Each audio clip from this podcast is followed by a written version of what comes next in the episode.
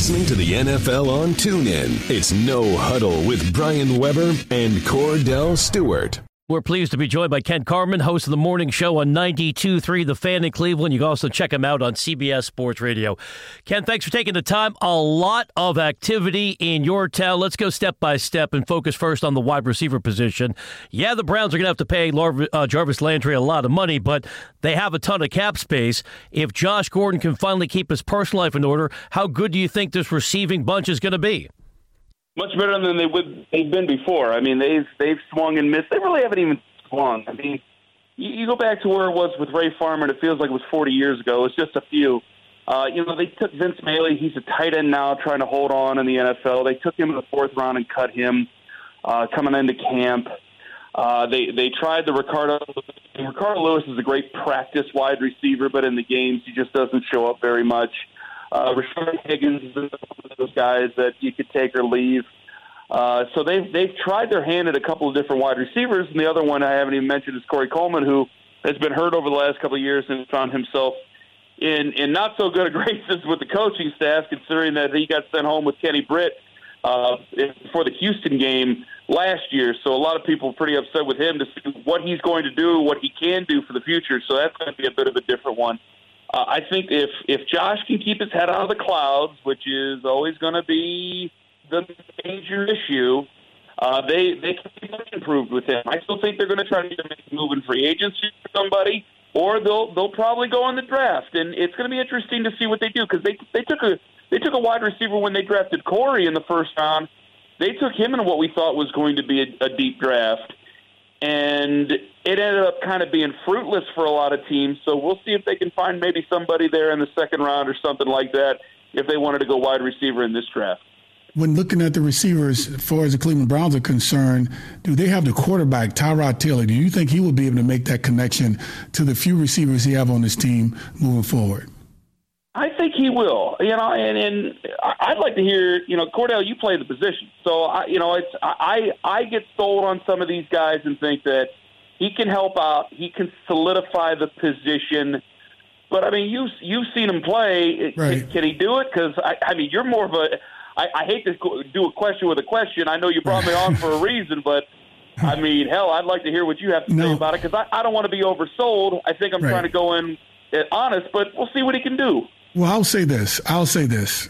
You know, when it comes to stability at that position, now, you know, I know sometimes you like to make, you know, big splashes to allow the, the masses to appreciate it and buy in.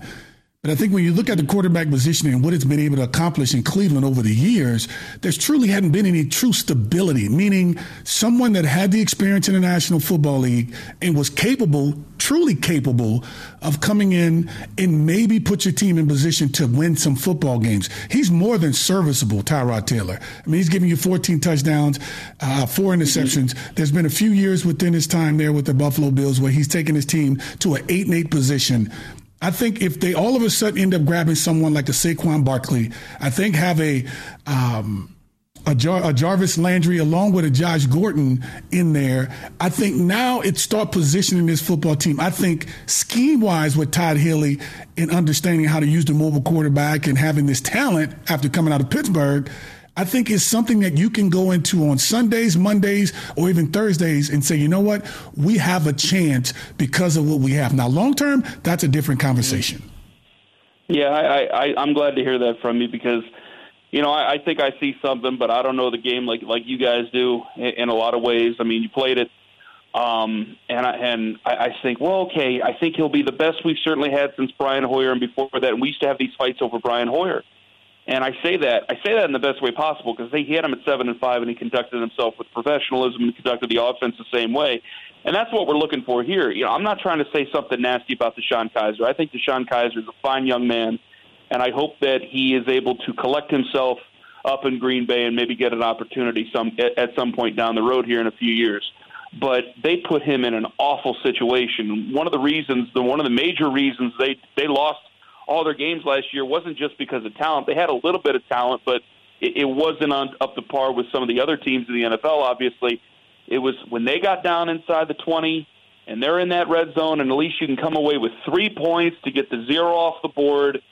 He'd get worked up and he'd turn it over, and it was just one flating turnover after another. He'd lose the ball. He he got caught in himself. He really became skittish over time, and a lot of that I, I don't blame on him. I, I blame on putting a baby with a bunch of babies out there and expecting them to compete somehow. Uh, I, I would I would put some of that on Hue Jackson and certainly uh, Sashi Brown for not putting in a not letting a veteran be, at least be in there to at least let him get his bearings before he plays. So I think that if you were to bring in Tyrod Taylor, since they're bringing in Tyrod Taylor, you're to let him work with those guys, even if you do get Saquon Barkley number one or number four. Uh, I, think that that's going to be a hell of a lot better because then they could start to do some of those things that they did in Buffalo, which is hold on to the ball, pound teams out, and try to get themselves a couple of wins. I, I don't think that this, I'm not filled with, with crazy of the playoffs or anything like that, but this is at least an opportunity at a step respectability where they have not been respectable in a very long time. I mean, I was a I was a very young kid the last time they made the, the, the I was in middle school, no junior high last time they made the playoffs, and the last time they won a playoff game, I was in elementary school. So it's it's been a hell of a long time for this franchise. Yeah, and you got a bit of a funky line, and I know you're busy doing the morning shift, so we'll keep it concise. We appreciate you joining us, and we book Kordell on the show. Would you like Kordell to call in and be a part of the morning show? Just let us know. We can make it happen. Absolutely. Thank you very much. You've been listening to No Huddle with Brian Weber and former Steelers quarterback Kordell Slash Stewart live on the NFL on TuneIn. 20, 15, 10, 5, touchdown. The National Football League is on TuneIn.